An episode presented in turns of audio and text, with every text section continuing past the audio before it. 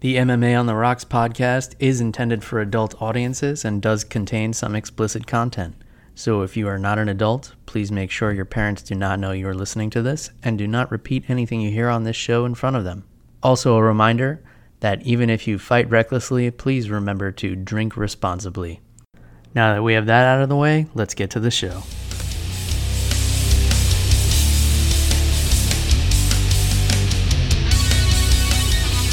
Welcome to MMA on the Rocks. My name is Bill Welker, and you are listening to episode 104 of the podcast, or you're watching it on YouTube. Today is Sunday, August the 12th, and I'm back in my studio. Family is no longer in town, trying to get things back to normal. In any case, pretty light week for MMA, and let's touch base here with my co-host all the way from New Jersey, Jeff the Animal Wilson. Jeff, how you feeling on this early Sunday afternoon, my friend? I'm good, Bill. It's been raining for 3 straight weeks here in New Jersey, but Monday was nice, so I ended up going to the beach and having some locally brewed Asbury Park Blonde. Nice. Well, let's get into that. Let's lead with the booze this week because we're kind of light on the MMA action here. Sure. It was light, so it was a good summer beer. You still had the hoppiness, and I was getting some citrus notes. I got some fruity notes out of it too, but I think the most powerful thing in it was the citrus. I couldn't tell if it was pineapple or maybe grapefruit, but it was like fruity. It was a fruity beer, but I think you would enjoy it, Bill. It wasn't super sweet, so it still had that bitterness to it. I know you're not big on the sweets, so definitely a good summertime beer. The only thing that I have to complain about is the restaurant itself. I think the beer came out a little warmer than I expected. Yeah, unless it's a Guinness. That's not what you want in a beer. Asbury Park's a fun town. Very dog-friendly place. When I was living in New Jersey, we used to bring the dog. You could bring the dogs like inside of restaurants in Asbury Park, which is usually against health codes, but I guess they swing it somewhere or the other. Yeah, I'm kind of into the I hate to say it this way, I'm kind of into the citrusy beers, like the IPAs and stuff. I remember when the whole don't fruit your beer movement came out back in the 2000s, the early 2000s, when with like Bud Light Lime and all that coming out, and people were on one side or the other, you know, don't put fruit in it or it's not beer and this and that. But, you know, whatever you like, you like. The citrusy IPAs that have been coming out from the local breweries, though, have been awesome because I like the citrus because it just kind of complements the hops in the IPAs, and it doesn't overpower. It doesn't get too sweet. I'm not into the sours, though, Jeff. The sours are really popular, like the gozas and stuff like that. I can't get on board with it. I don't have the palate that enjoys sour beverages, but I was sipping on something interesting last night. I just kind of threw a cocktail together. I took some spiced rum, actually mermaid rum, which is made locally here in Florida. And I put some Grand Marnier with that, which is an orange liqueur, and then a splash of lemon seltzer. So it was kind of like a rum something with a twist, I guess.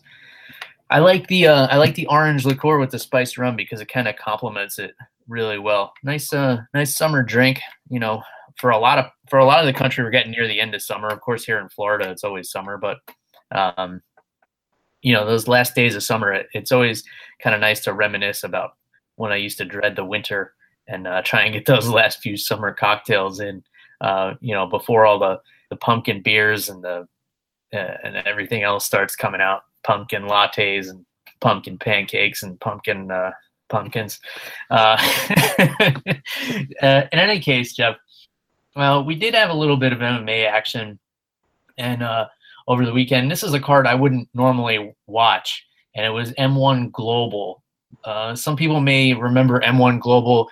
It was a Russian organization. It may still be. But they're starting to have some events in the United States now.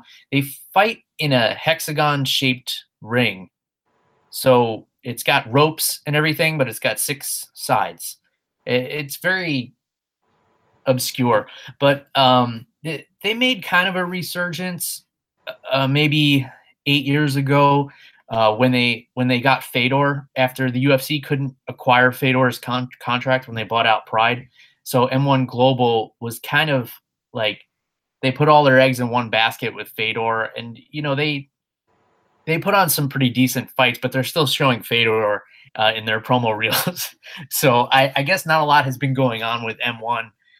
But it looks like they're having a resurgence now. In any case, I wouldn't normally watch this fight, but my teammate Dave Mundell took a fight on, I believe it was 2 weeks' notice to fill in for the main event against a guy named Douglas Usher. And he moved up a weight class. He normally fights at 170 pounds. He moved up to 185, took this fight on short notice.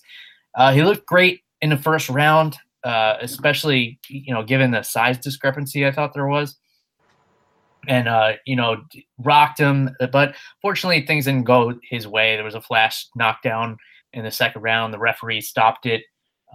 You know, no argument about the stoppage. Obviously, you don't want to see your teammate get hurt. But I was proud to see him get in there, step up to a main event fight. I know the UFC has had him on their radar for a little while now, and it would be awesome to see him get those opportunities. But the guy's a warrior, man. He'll fight anybody, and that's something I respect about him a lot. And so while I watched this card, though, the co-main event, somebody who stood out to me was a lightweight, Yoslandy Izcaidero, finished his opponent with a question mark kick to the head. And it was nasty, man. He like faked the low kick and then whipped his leg around his opponent's arm and landed on the head and just put him out. And his opponent had also missed weight by 4 pounds. Here's something interesting about N1 Global, Jeff. They do penalty cards. So if you miss weight, you're automatically deducted a point. Now, I don't know how they get this by the athletic commissions or how this was sanctioned. I haven't looked too much into it. I plan to do a little bit more research about it, but that's interesting to me. So at the start of the fight, before the referee says, you know, are you ready? You ready? Let's fight. He holds up a yellow card to the guy who misses weight and deducts a point right off the bat. And, you know, any solution for the weight issue at this point is welcome with open arms as far as I'm concerned. So Izcaidero facing an opponent who missed weight by 4.5 pounds or so and puts him to sleep. The other thing about M1 is the mat looks super slippery. Guys were sliding all around on it. It looked like one of those slip and slides, like when you're a kid and you like slide into the shark's mouth and stuff. I never had that one, though. We would just like run a hose over a tarp in my backyard because that's how we did it in my neighborhood. And in any case, Jeff, I know you didn't catch any of these fights, but I was texting you about them this morning. So pretty decent card. They had Luke Sanders, UFC fighter, who is actually fighting in 2 weeks on the Nebraska card, UFC Fight Night 135. He was the commentator for this, which was interesting. You know, some of these fighters are really good and transition well to television, and then others are interesting, and I'll leave it at that. So M1 Global, other than that, not a whole lot of MMA action going on, but this coming week we have Thursday and Friday. We have Professional Fighters League on Thursday, August 16th, and then we have Bellator on the 17th. You know, nothing to cancel plans about, but you know, some pretty decent cards. What's on the top of your mind, Jeff, before we get into breaking these fight cards down here? The point deduction actually really interested me. That sounds like a really interesting concept, and I think it's a good punishment for someone who doesn't make weight. You know, you start the fight already at a disadvantage on the scorecard, so I think it's really interesting. I kind of agree with you. I'd like to learn a little bit more about that. But Bill, before we get into any of these fight cards, there have been, and also credit to your teammate Dave, dude, because to get in there and fight someone on 2 weeks' notice, main event spot, that's a really tall order for anybody. So yeah. And going up a weight class, which to me 15 pounds is a giant jump. I feel like there should be some sort of another weight class in between welterweight and middleweight, but much credit to your teammate. And I know he'd probably perform a lot better with a full training camp. But Bill, there's been some movement in the Twitter sphere. You know, there's TJ Dillashaw has been beefing with this boxer who I didn't even know was a boxer until yesterday afternoon, Gervonta Davis. And they've kind of been going back and forth saying that they could knock each other out in one round and that they don't even need to train for the other. So it's pretty interesting, Bill. What do you think of this crossover between MMA and boxing? I think it's cute. You know, I thought it was funny, their interaction. It started off Gervonta Davis, who's a young, brash boxer. I believe he may be undefeated. I don't really know. I don't follow boxing that closely anymore just because it's so corrupt and gotten to be not interesting because of all the politics and everything like that.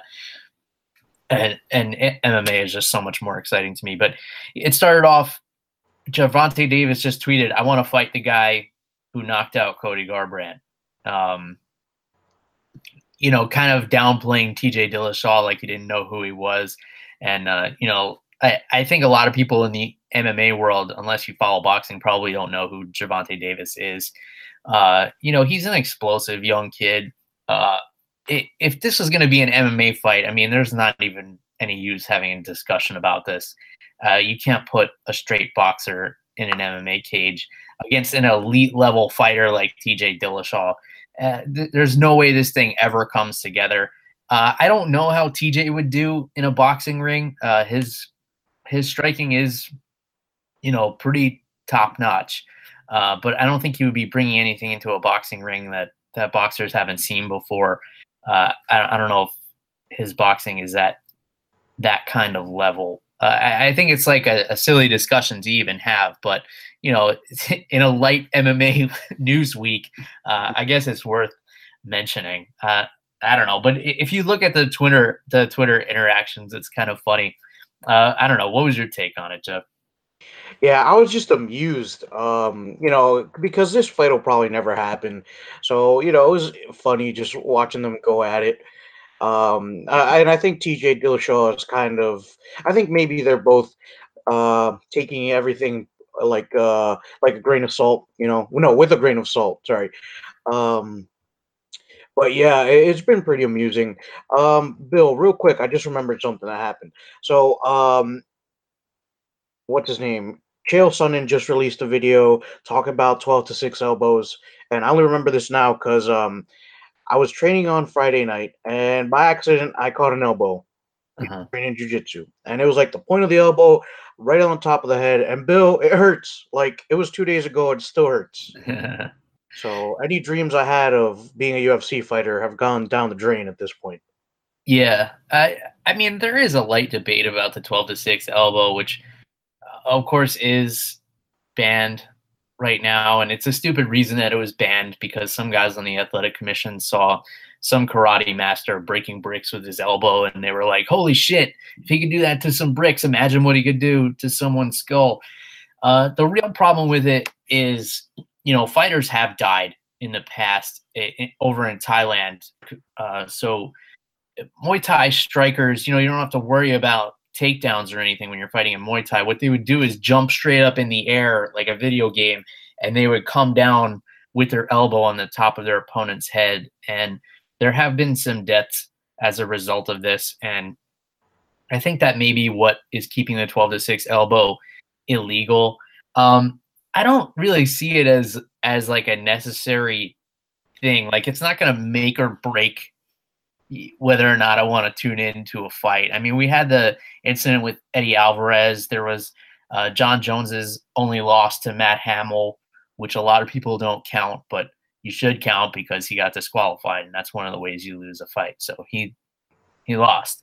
But other than that, this doesn't really come up that much. And I know Daniel Cormier and Joe Rogan were kind of going back and forth about it on the broadcast last week, and I didn't really catch it because I was watching this at a bar, and I typically don't have the sound very high when I'm watching the pay-per-views anyway. But I think Joe Rogan's a big advocate of getting rid of the 12-6 elbow, and Daniel Cormier said, you know, he's in favor of keeping the rule. And I think Rogan was surprised. He said, you know, you're the only elite level fighter I've ever heard say that. But of course, Daniel Cormier wants to keep it because it affected his biggest rival ever in John Jones. You know, if you change that rule, then you acknowledge the fact that John Jones probably should not have been disqualified against Matt Hamill. And that's, you know, the only blemish on John Jones's record. So, you know, it kind of makes sense that Cormier is in favor of the rule. But yeah, that's one of the things that's been going around. And I'm glad you brought up Twitter, Jeff, which I want to remind you now that you didn't even have a Twitter account when we started this. This is true. I only created Twitter when we started the podcast. But bro, I got to tell you, I enjoy it, man. I can say whatever I want, you know, and if I don't like something, I just keep swiping up. So I dig it. Yeah. There you go. It's really a quick way to get news in like small doses. I don't like reading these long articles or blog posts and everything with all this erroneous information in it. Sometimes I like to just scan through Twitter and see what's going on, and it keeps it easy. But I was on Twitter the other day and I saw Conor McGregor had tweeted something about the anniversary of him knocking down Paulie Malignaggi. when he was training for Floyd Mayweather. So a lot of people may or may not remember this. So when Conor was getting ready to fight Mayweather last year, he brought in Paulie Malignaggi, who's former world champion boxer from Brooklyn, brought him into his camp, brought him in like jet lagged and everything, and put him in the ring to spar with Conor. And Conor knocked him down with a punch, and that 30 seconds went viral on the internet because obviously the UFC was controlling it and deciding which parts of the video would get out there. And Paulie was saying that it was a slip. It wasn't. And he went on this whole thing. He went on like a world tour trying to convince people that it was a slip. It wasn't a knockdown and all this. And I loved seeing him get so riled up about it. So Conor tweeted like, "Oh, it's the anniversary, like you falling on your ass or something." And I think a lot of Conor's tweets are very methodical.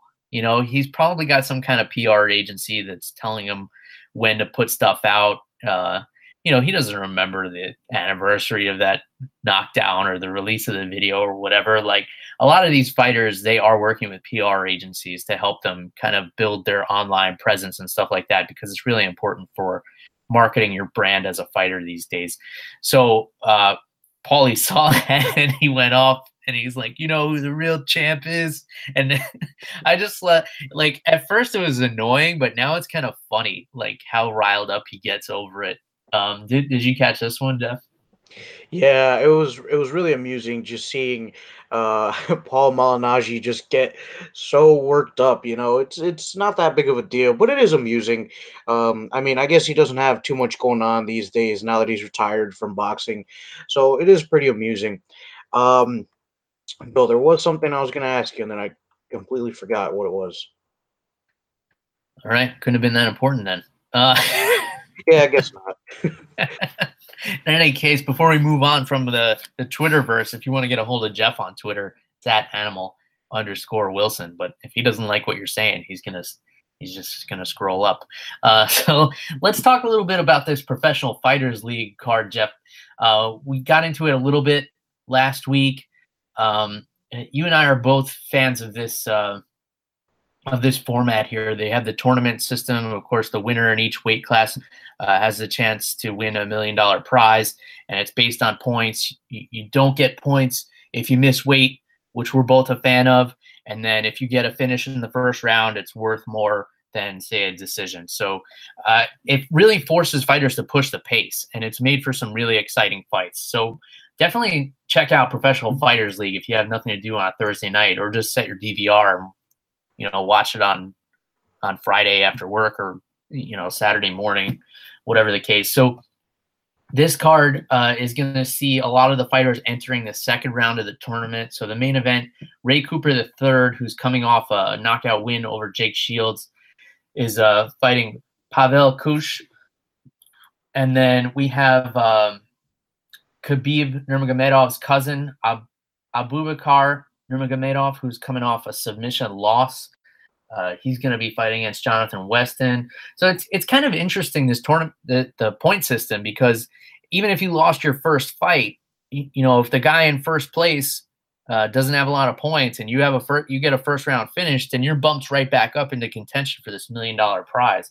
So just looking up and down this card, we have some UFC veterans on here as always. John Howard fighting Bruno Santos, Rick the Horror Story fighting an undefeated fighter in Carlton Minus, and of course Jake Shields is back. Pretty quick turnaround after getting knocked out by Ray Cooper. He's fighting Arman Tarrado, and then Eddie Truck Gordon on here as well. The fight I'm most excited for, Jeff, Kayla Harrison in her second mixed martial arts fight. Of course, Kayla Harrison, Olympic gold medalist in judo, and she trains under the Henzo Gracie banner. And you and I have had some interactions with her. Really awesome to see her getting into MMA. She's stepping up in competition this time, taking on Gisette Cotton, who is 8-1. So it's going to be interesting to see how she does. You know, the second time she was very dominant in her debut, and I imagine she's only going to get more so as she gets comfortable in there, because she is a top-notch competitor. Thoughts on the Professional Fighters League card? I know I was kind of bouncing all over the place, Jeff. What's sticking out to you? So, Bill, first off, I like how these matchups are set, because I'm looking at the card on my other screen right now, and a lot of these guys are matched up based on their points. So if you have 5 points, you're probably going up against someone who has 5 points, maybe 6 points. So I really like that. It makes the matchups pretty easy, and it's finally starting to take shape. We're seeing who's in first place, who needs to pick up the pace a little bit. And, dude, the fight that really stands out to me, well, there's two of them. The first one is Jake Shields versus Herman Torrado, just because, like you said, it's a quick turnaround, especially after getting knocked out. I believe I was actually visiting you. I think we watched that live. And that was maybe 4 weeks ago, so that's a really quick turnaround. We'll see how much he's recovered. And the other fight that sticks out to me is Kayla Harrison in her second fight against Gisette Cotton. And Cotton is 8-1. I don't think you get there by being good at just one thing. I think you get there by having a couple of different tools in your locker there. So it's going to be really interesting. I think there's a step up in competition for Kayla Harrison. You know, she's a real, really tough fighter, but we'll see if Gisette Cotton can maybe take her into some unknown ground that she hasn't gone over yet. Yeah, for sure. Interesting card. And Herman Tarrado, who's fighting Jake Shields, lost via submission in his last fight. So that may be something good, some good news for Jake Shields, who's definitely in need of a win in this tournament here. So if he can get a quick submission, you know, he may be right back in this tournament here. Obviously, one of the favorites coming in, one of the biggest names on this roster. But, you know, great weeknight event. You know, we don't have the Contender Series anymore. We haven't really been talking about it on this show, but I've been watching every week. The Contender Series has been good. You know, you get home on Tuesday night, you get some live fights. I haven't been watching them live, but, you know, I watch them on a little bit of a delay, try to stay off Twitter until I can catch them. But, you know, I like the middle of the week stuff. It keeps things going. And apparently the Ultimate Fighter isn't going anywhere. So Dana White announced also that the Ultimate Fighter will continue on the ESPN Plus platform, or on ESPN something, ESPN 8 the Ocho, perhaps, for any dodgeball fans out there. But a lot of people are upset that the Ultimate Fighter is going to keep going. I don't understand this. Like, if you don't like the show, then don't watch it. Why does it anger you that it exists? I'm actually kind of glad to hear that the Ultimate Fighter is not going anywhere. You know, maybe they're going to make some changes. You know, mix up the format a little bit, give it a fresh makeover. ESPN will put their spin on it. And it gets more eyes on the sport. You know, being on ESPN is going to be good for the sport in general, which means the fighters get paid better, which means we get to see better fights, and so on and so forth. So I don't see how it's a bad thing for anybody. You know, if it pisses you off that the Ultimate Fighter is going to stay on the air, then I don't know. I think you need to reevaluate your outlook on life, perhaps, because it seems to be a little too glass half empty. I'm so pissed that this exists. I know I don't have to watch it, but I don't like that it's there. I don't understand people sometimes, Jeff. In any case, we also have Bellator on Friday. That Professional Fighters League card in your neck of the woods, Jeff, Atlantic City. So, you know, if you decide to take a last-minute trip on Wednesday night down there, I'm going to expect some live tweeting and live texting of this event. In any case, we got Bellator on Friday. I don't actually think I know a single fighter on this card, but, you know, if I'm home on a Friday night with nothing else to do, maybe I'll throw this on. Darren Caldwell, actually, and Noad Lahat are the main event. That should actually be an interesting fight. And, you know, we got some undefeated fighters on here. We got some fighters with no fights. Taiwan Claxton's on here. He's a 2-0 fighter. I believe he's one of these prospects that Bellator is trying to build up. You know, two nasty knockout wins. The guy has two fights and he's been in the octagon for less than 5 minutes. So, you know, that's something to keep an eye on. Nothing really jumping off the page on the rest of this card. You actually have a guy who's 0-0 fighting a guy who's 0-1. But I don't know. Anything piquing your interest with this one, Jeff? Yeah, there's a bantamweight on here. His name is James Gallagher. I call him the fake Conor McGregor because he has like that chest tattoo going on. But you know, jokes aside, he's a good fighter, dude. I've seen him in there. He's pretty well-rounded. So I believe he trained with Conor McGregor's camp. I think he might have been the guy for whom Conor McGregor jumped over into the cage that one time. I might be mistaken. I might be getting that mixed up. But I've seen this kid before, and he's pretty good. So I'm definitely interested to see how he does. And here I think he's got a lot of potential, Bill. And speaking of Bellator, this just clicked in my head. Bill, have you seen a picture going around? Actually, you're the one who sent it to me, of Husamar Paul Harris. Yes. Oh my God, the guy that looks so inflated, like they blew him up. It's pretty ridiculous. I mean, the guy always looked like he was on PEDs, even when he was in the UFC. He was just abnormally big because he's like 5'2", but if you measured him like how wide he was, he's like 6'9". The guy's built like a fire hydrant.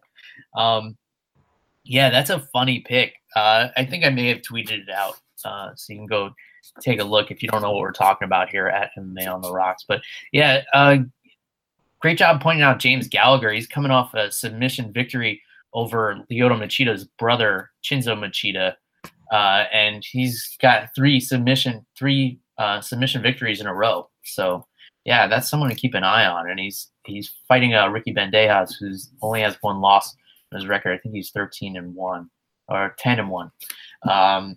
Yeah, so Bellator is interesting. If you don't have anything to do, like I said, don't cancel any plans this week on Thursday or Friday. But you know, if you're just hanging out at home Thursday and Friday night, you got some fights, and then in a couple of weeks, I'm actually going to be up in New York for this one, UFC Fight Night 135. Justin Gaethje and James Vick headlining this one. So. This card, I don't know. This main event just doesn't do it for me. Maybe I'll change my mind after not having UFC for 2 weeks. And I know there's been some good trash talk, and these are both really exciting fighters. But I don't know what it is. This main event kind of misses the mark for me. And there's some good fights on here. Michael Johnson, Andre Fili. We can get deeper into it next week. James Krause and Warley Alvarez is actually a good fight. And Ronnie Yaya and Luke Sanders. So Luke Sanders, who I was just talking about, the broadcaster from M1 Global, that should be a good fight. But I don't know. Anything really tickling your fancy here, Jeff? Just looking at this card, nothing crazy is standing out to me besides the James Vick and Justin Gaethje fight. Their trash talk has been pretty interesting, pretty amusing. So I'm curious, man, because I don't know how much Justin Gaethje's got left in him. He's been in some wars, especially since he came into the UFC. It feels like each and every one of his fights has been just an all-out brawl. But I am seeing Joanne Calderwood on here. She's a very entertaining fighter. So we'll see. We'll see what this card has in store for us. Yeah. All right. So we can get further into that next week. And then, so Rizin had an event at like in the middle of the night last night because it was in Japan. So for those who don't know, Rizin, R-I-Z-I-N, is the organization that pretty much took the place of Pride. For those of you who are old school MMA fans, or I'm sure a lot of you, even if you're newer fans, you've seen videos of Pride. You can't be an MMA fan and not know what Pride is, but Rizin is basically the reincarnation of Pride. And a lot of UFC fighters who get cut have been going over there.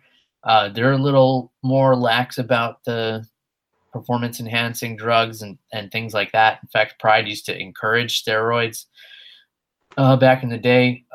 So the main event saw a second-round knockout of Yusuke Yaki by Luis Gustavo Felix dos Santos, who is 9-0. So I guess that was a good one. I did not see this event.